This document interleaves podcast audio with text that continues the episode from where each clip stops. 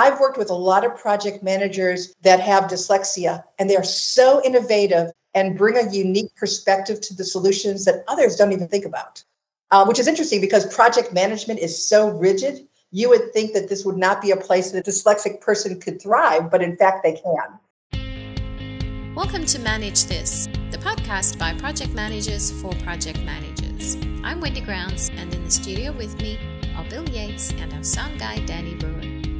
We love having you join us twice a month to be motivated and inspired by project stories and leadership lessons and advice from industry experts from all around the world. Hey, Wendy, I got a trivia question for you. Try to connect these people. Tell me what they have in common. Let's go with George Washington, Picasso, Richard Branson, Albert Einstein, Keanu Reeves, and Tom Holland. He's the spider.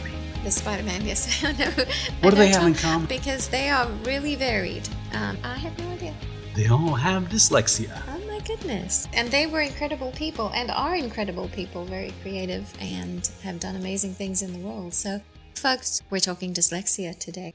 Wendy, you remember our conversation that we had on episode 163 with Hiren Shukla. He's with EY and leading up a fantastic effort to not just accommodate, but reach out to those who are neurodiverse.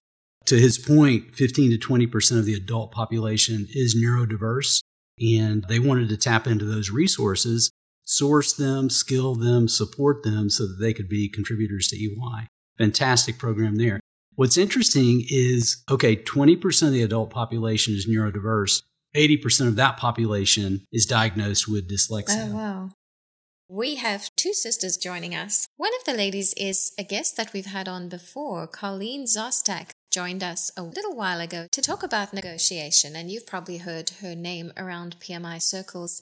She's a seasoned business leader, a consultant, an author, and educator known for her expertise in project management, leadership, and creating inclusive workplaces that understand and support individuals with dyslexia. And her sister is Madeline Szostak Hoge, She's the founder of Bellhampton Consulting, which works with family enterprises to optimize effective governance practices and long term success mapping. Madeline also has valuable experience in facilitating project and project leaders within her role. She and her two sisters are bringing awareness that one in five people have the gift of dyslexia.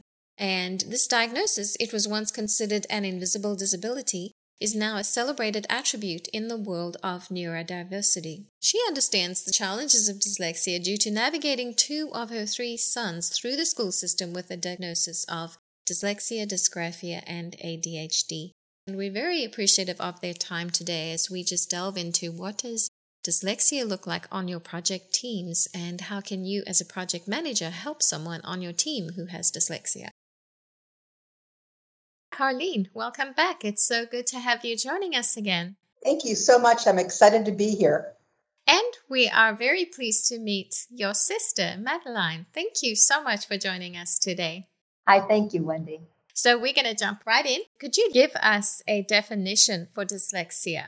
Sure, Wendy. Dyslexia is a neurodevelopmental disorder impacting a person's reading, writing, and spelling ability characterized by difficulties with accurate and fluent word recognition, or decoding, and problems with reading comprehension. People assume they aren't smart or lazy. However, most dyslexic people have above average intelligence. One in five people are diagnosed with dyslexia, and 80% of people aren't even aware of it. Dyslexia also runs in families. In my case, my husband's dad and brother were diagnosed with dyslexia, and most likely my husband is. So having two of our three children being diagnosed with the dyslexia is not surprising. Can you give us a comparison with dyslexia and dysgraphia? Yes, not everybody with dyslexia is also dysgraphic. For instance, my youngest son is a beautiful writer. He was taught to treat writing like a sandwich. You know, you start with the beginning, start with an end, you crunch it. He writes like he speaks and he's a very eloquent speaker. Our oldest son put anything down on paper to save his life. He had all the ideas in his head. Um, when he was in eighth grade, he did a project on black holes and he could verbally have a discussion. And he had a very eloquent conversation with a contemporary of Steve Hawkins, but he couldn't get it down on paper. that is what a dysgraphic person struggles with.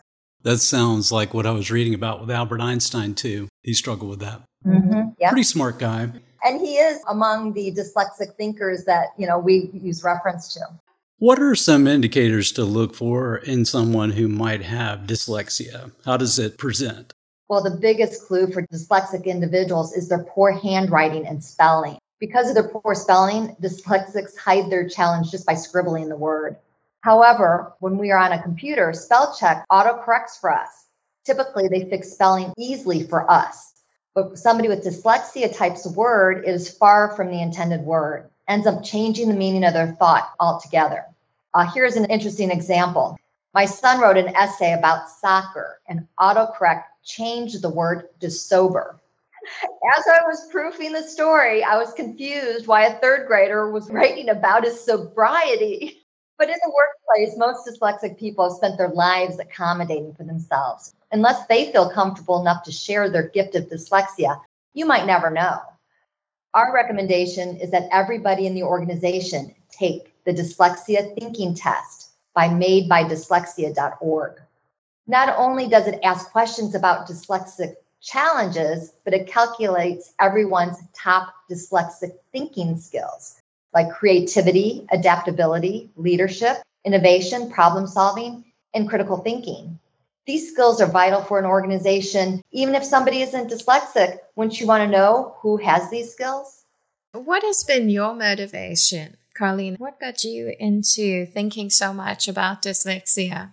You know, that's a great question because we've thought about it often as to how we got to this point.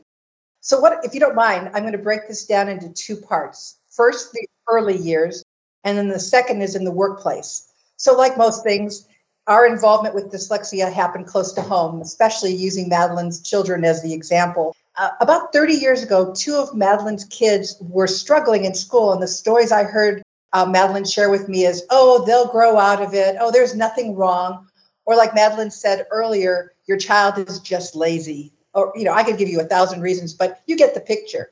So she had to figure out how to help them through their childhood, but more importantly, prepare them into adulthood and for the workplace. So after years of struggling, the oldest was correctly diagnosed with dyslexia, but it took until fourth grade for that to happen. The younger one was diagnosed earlier, but it was first grade. So Madeline witnessed their struggles, and biggest struggles were self esteem, and the learning differed during the age that they were identified as being dyslexic. So it motivated us to help the next generation better prepare. And we decided to use our voice to become a children's book author to equip our families with the knowledge to identify the potential learning difficulties early before they even started school. So, a couple things we're pretty proud of is that we use a special dyslexic font called Open Dyslexic. Now, before we even started writing, we had no idea that this was available.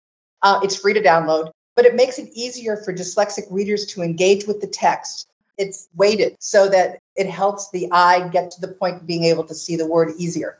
Finally, we, we recognize the importance of early intervention. So we created a complementary learning guide designed to teach interactive reading, which promotes literacy. These guides enable parents to gain insights to see if their children have any problems.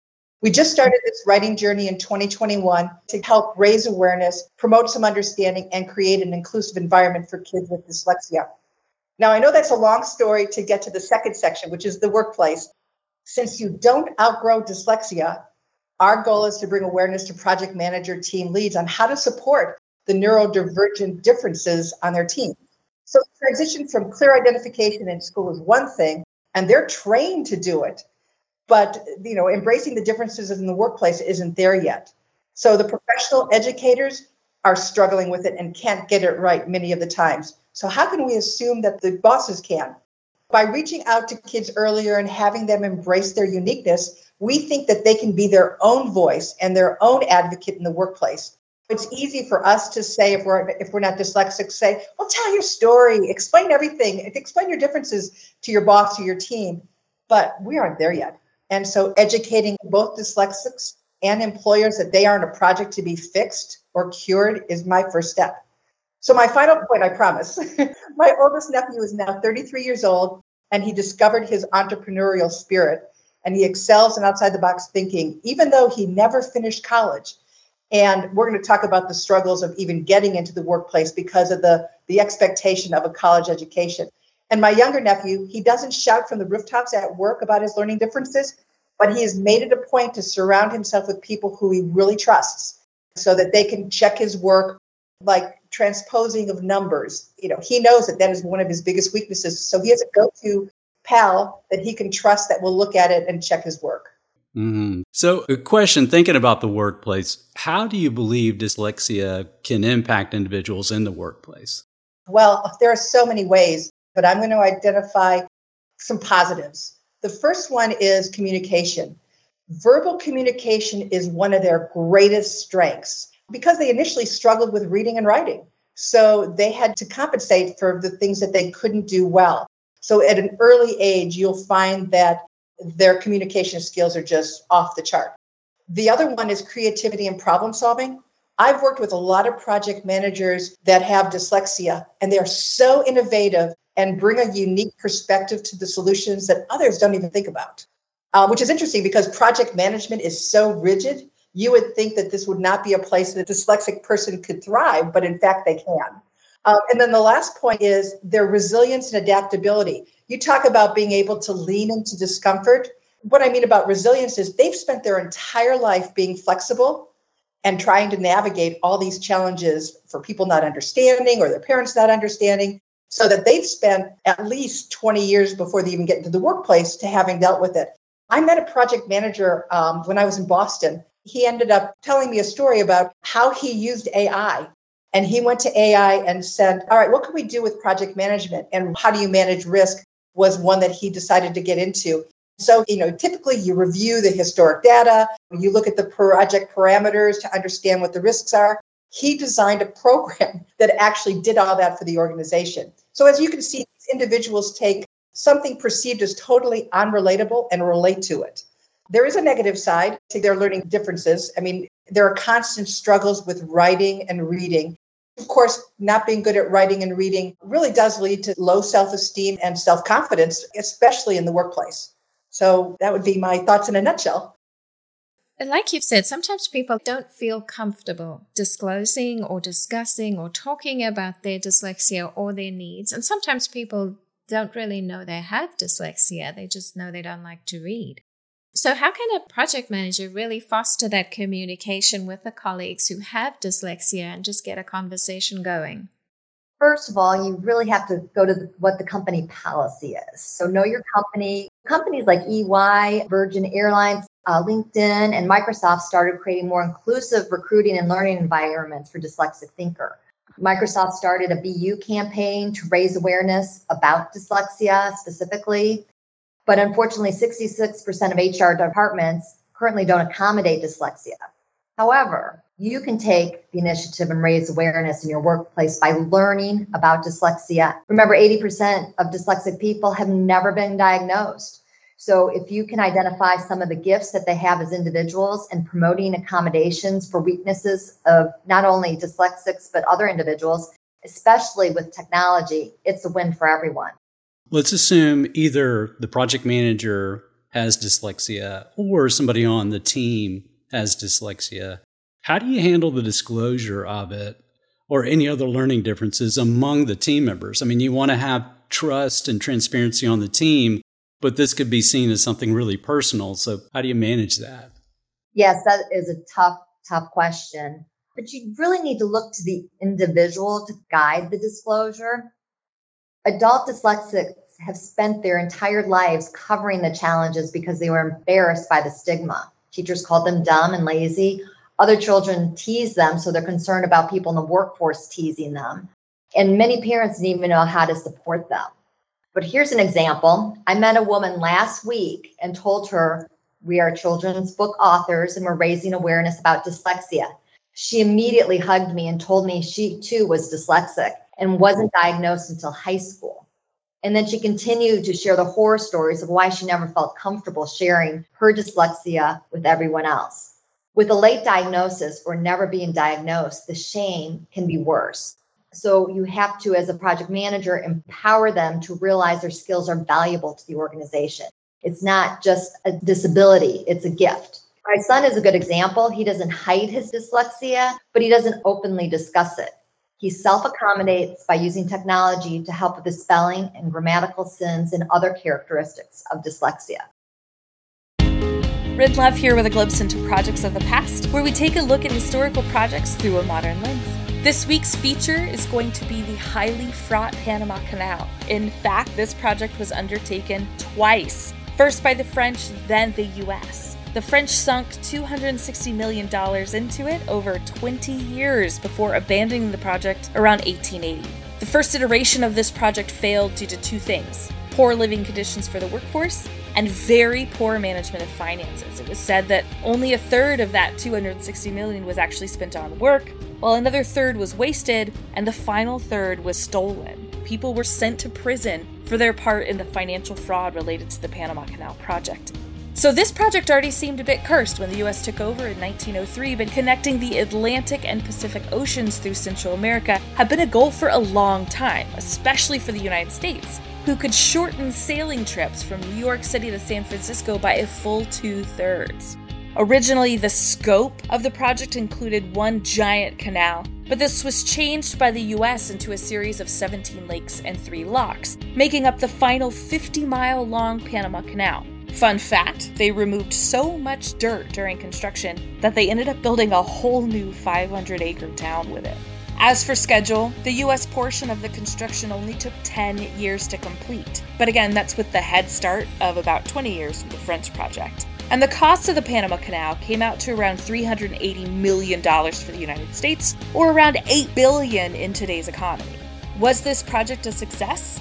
Well, technically, yes, the Panama Canal does exist, but the true cost was in loss of life. The Panama Canal is considered to be the world's deadliest construction project of all time, with a total death toll of around 30,000 people. It's used as an example of why safety should be prioritized in project management.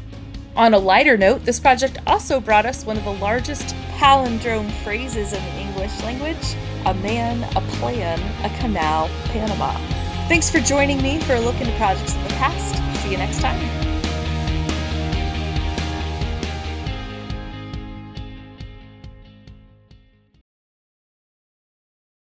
Carlene, when I think about the benefits that you've mentioned before, uh, some of the things like creativity, problem solving, innovative nature of those who have dyslexia, it seems to me there's some great strengths there that we should tap into as, as leaders, as project managers, Talk more about that. What benefits can individuals who have dyslexia bring to a team or an organization, and how do we leverage those strengths effectively? Dyslexic thinkers really can't be replaced in the work environment. In fact, I think dyslexic thinking and AI are a perfect combination because it really makes them unstoppable. Because every workplace needs to drive their business forward. And they're so creative and outside the box. They now have the ability to look at the world that, you know, we've always done it this way and change it up. So I'm going to use my nephew again. He luckily got into a startup company because he struggled with going to a big organization, a big company. You know, they had rigid rules about how you can play in that space. Um, so he thought his career was totally limited. He didn't have a college degree. He couldn't pass the HR you know, screening. But when he came up with an idea, so he got hired by this small entrepreneurial company. He came up with an idea. He took two months off of work and said, you know what, I'm going to do something different. He came up with a whole idea about how to use AI as a solution for one of their pain points in their business. The team said, okay, you know, we're cool with this. He took two months off and he came back with this brilliant idea. He obviously presented it. The written form was not necessary and that it really helped him grow personally. He did a podcast just recently. We shared that information with you. Part of it is because his team embraced the fact and they didn't dismiss his idea. So it has helped his self-confidence. And I think it really is making a difference as you know people start embracing and seeing that they can trust somebody that is dyslexic to do the bigger picture. Well, on the other hand, there is a negative side to that, unfortunately. I'll give you an example of a team failure. As we know, Steve Jobs, who is also dyslexic, had an idea to build a computer. He went to Atari with the idea first, but they turned him down. Not because the idea was bad, but because he didn't have a college education. So he did it on his own. That is why so many dyslexic people end up as entrepreneurs. I've heard of Steve Jobs. you know, As we were preparing for this, I was looking over the transcript from our conversation with Hiren episode 163. One of the quotes that he had just seems so applicable to this because he talks about innovation and he talks about those that are neurodiverse. They bring something unique to a team. And here's his quote. He says, we want to retain all of the beautiful spiky edges. I love the way he says that. Innovation comes from the edges. Innovation comes from thinking differently. And his point was we don't want to assimilate and converge and make everybody conform to one standard. Then we lose the beauty of that strength that they bring. So to your point, those with dyslexia have had to overcome and cope throughout their life. And through that, they've become great problem solvers and great innovators. Yeah. So sometimes there are some misconceptions or some stereotypes. What are some of the stereotypes that you see? And how do we address that in the workplace? So, the top one off the top of my head is oh, you can outgrow it. And so, if someone who is dyslexic, they already know that it's a lifelong condition with neurological origins. So, I would say overshare. As comfortable as you are with your team, I would overshare where appropriate and then ask for the accommodations that you might need that can help the individual manage that challenge. The other one I thought was I hear over and over again is dyslexic individuals are lazy or they, they just don't try hard enough. So I would promote a culture of empathy and understanding in the workplace. But again, I would do that for all differences. To Bill's point earlier, those spiky edges for all differences is really critically important for businesses to move forward. And then I would encourage open communication about the challenges, emphasize that dyslexic individuals really often put in more effort in order for them to overcome their differences. And the last one I love to talk about is dyslexic individuals can't excel in certain careers or roles. So let people know about other successful people that are dyslexic. Madeline mentioned Steve Jobs, but there are people within your organization or your vertical that are also dyslexic. Emphasize that with the right accommodations and support, individuals with dyslexia can thrive in any career. There are some well known, I don't know how much you've done a study on it, but some of the ones that jump out at me, obviously, Steve Jobs. Agatha Christie, even though she couldn't be tested on it, they went back to her writing and saw that she had all the signs of a dyslexic person. And obviously, we know what her work is like. Daymond John from Shark Tank is dyslexic and everyone knows Henry Winkler, um, the Fonz. The Fonz, thank you. and he's also a children's book author specifically addressing dyslexia. Dyslexia affects many different aspects of work. Can you give us examples of strategies or accommodations that you have seen that have been helpful to dyslexic employees? Sure. In today's digital world, there are many options. But back when our son was in third grade, his teacher identified his issues that he was struggling with, as well as his gifts. But she would say, Don't worry, honey. When you start working, you'll have an assistant to help you. A team member might not have the luxury of an assistant to review spelling or numerical transpositions, but technology can help. Software that reads text and software that records what you say are key helpers for team members. I can share some examples of those software if you would like. Yeah, yeah, go ahead. Give us some examples. Okay. Natural Reader, Speechify, and Sonocent Audio Note Taker are just a few. Our son is also dysgraphic, meaning he has trouble with writing. So having software to record his ideas are keys to success. And then, of course, installing the open source dyslexic font on computers, as Carlene mentioned, um, we use in our books it can make reading easier for everyone, not just dyslexic. The font weighs down the letters so they don't jump around the page. There's also various agile programs such as Trello or ClickUp can help with project management and keep a dyslexic person on track, since most dyslexics are also ADHD. They're typically visual thinkers, so these programs can benefit them tremendously by seeing everything um, on the screen. Communication is a crucial aspect at the workplace. How would you ensure that communication channels stay accessible, open, inclusive for all the employees, including those with dyslexia? Well, yes, communication is key to success of a project. So varying the mode of communication to be exclusive of all the different styles is important. Um, as I mentioned, for dyslexics, the text to speech recognition. Carlene said that good communicators, they had to perfect their oral skills during their lifetime since written communications were lacking. The only thing is, never ask a dyslexic employee to read something out loud. It will probably come across like a first grader. Our youngest son was asked to read something out loud in college, but he politely declined. And after class, his teacher pulled him aside to ask him about his perceived disobedience. And this child is a rule follower, so he would not be disobedient. He explained his dyslexia, and her response was she needed proof of this disability. She didn't want to give accommodations until she got proof. This was frustrating for him. However, when it was time for a class presentation, he quickly moved forward and represented his team.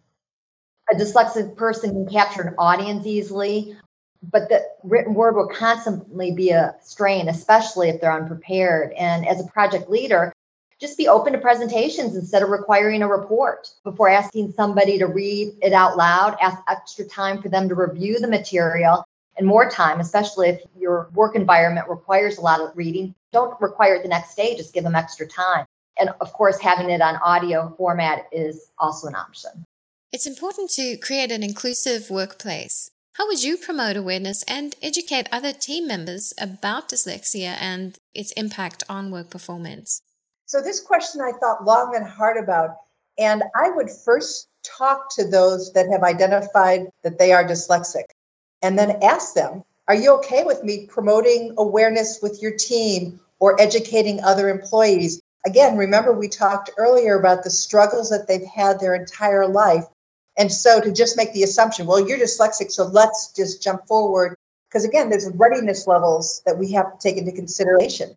But you know, ask them if they're okay with promoting it. And remember, they've spent their entire life struggling with this. There could be pushback, and so they have to think about it. The next thing I would do is to be sure that this isn't just a check the box activity. So HR says, we're going to have a meeting, we teach it once, and we're done. It's got to be ongoing.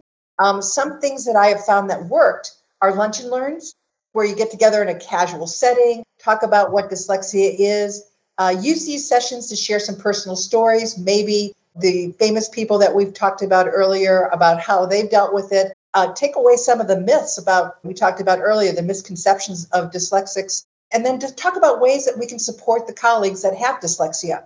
The other one is I'd go back to policy and procedure and HR. Madeline mentioned this earlier, and I'd be sure that the company actually integrated information about dyslexia into their organization's diversity and inclusion policies. Uh, and that way you can make sure that the policies emphasize equal opportunities and the tools that we talked about earlier are really easily accessible tools that would help a boss help an employee. And then finally, this is my favorite, is role model profiles. You know, check out if there's any other senior leaders that are dyslexic in the organization. And if they're okay with sharing it, highlight their success. I mean, this is the president of our organization and they're dyslexic. Talk about their achievements and how they overcome their obstacles. Not only can this inspire other employees, it really does help everyone understand that anyone can succeed. And I think this last one really could help other dyslexia gifted people to speak up. Taking it a little further, if we look at performance evaluations, how can a manager ensure that someone with dyslexia feels confident in their performance evaluation so this isn't going to adversely affect how they come across? Yeah, managers play a critical role in creating an inclusive and supportive work environment, but that's for all employees, including those with dyslexia. Performance metrics, again, evaluate employees based on overall performance. And if they spend time focused on where the dyslexic person has challenges like writing and reading, then they're really missing the point of what the performance metrics is about. So focus on outcomes. The second one is, you know, there should be reasonable accommodations. And so work with the employee in the HR department to figure out what reasonable accommodations might be necessary. Not everyone with dyslexic fits one mold. So, you know, somebody that has a struggle might find the one tool really good and another one says it doesn't doing anything for me. So it's not a one and done, fit it and move on. Um, so reasonable accommodations, maybe extend some deadlines if that's part of the problem, modify the work process, or again, like I said, have access to specialized tools. I like Natural Reader, a great tool to go to. And then the third one would be if areas of improvement are necessary, they have to work together to collaborate and to come up with an action plan. But it's got to be focused on behaviors and skills, again, not on the writing communication abilities. By beating that down as a performance metric doesn't change because it's not like they're going to magically be able to write brilliantly. I think back to the um, strategy that Hiren really embraced at EY, and it was source, skill, and support. That means even things like performance reviews need to be looked at with fresh eyes and a fresh perspective and say, okay, how do we encourage people to hit the metrics, perform the things that are most important? We want to get great results. How do we get there? How do we reflect that and support it in a performance report? Well, in Bill, performance reports when they first started were one a year, and then it was two a year. And then some companies have a review every month, you know, a one on one meeting. But the, the one that gets to HR that they file away, uh, that performance review is many times asked to be written by the employee. And so the employee can write in there, you know, these are some of the accommodation that I might need, or these are the things that I did that shows that they've overcome some of the challenges that the boss may not notice. So again, it's their opportunity to speak up. If our listeners have more questions and they want to talk to you ladies, what's the best way they can contact you? Well, since there are two of us on this call, the easiest way to reach both of us is either through you guys or they can email us at author at cjcorky.com. And we'd love to hear from your listeners. Of course, your listeners can also use the PMI website and look for Carlene Szostak, and I can take it from there. Again, we would really love to hear from them. I am so excited about the podcast that you do. You know, we need to just keep playing it forward. Thank you both. And thank you to your sons, your nephews, for their willingness to let you share their story and their experiences because this will really be helpful to our listeners. I appreciate that. Well, it's been great having the time to sit with you, and everything's been wonderful. Yeah, thank you. That's it for us here on Manage This. Thank you for joining us. You can visit us at velociteach.com where you can subscribe to this podcast and see a complete transcript of the show. You've also earned free PDUs by listening to this podcast. Go to velociteach.com, choose Manage This podcast from the top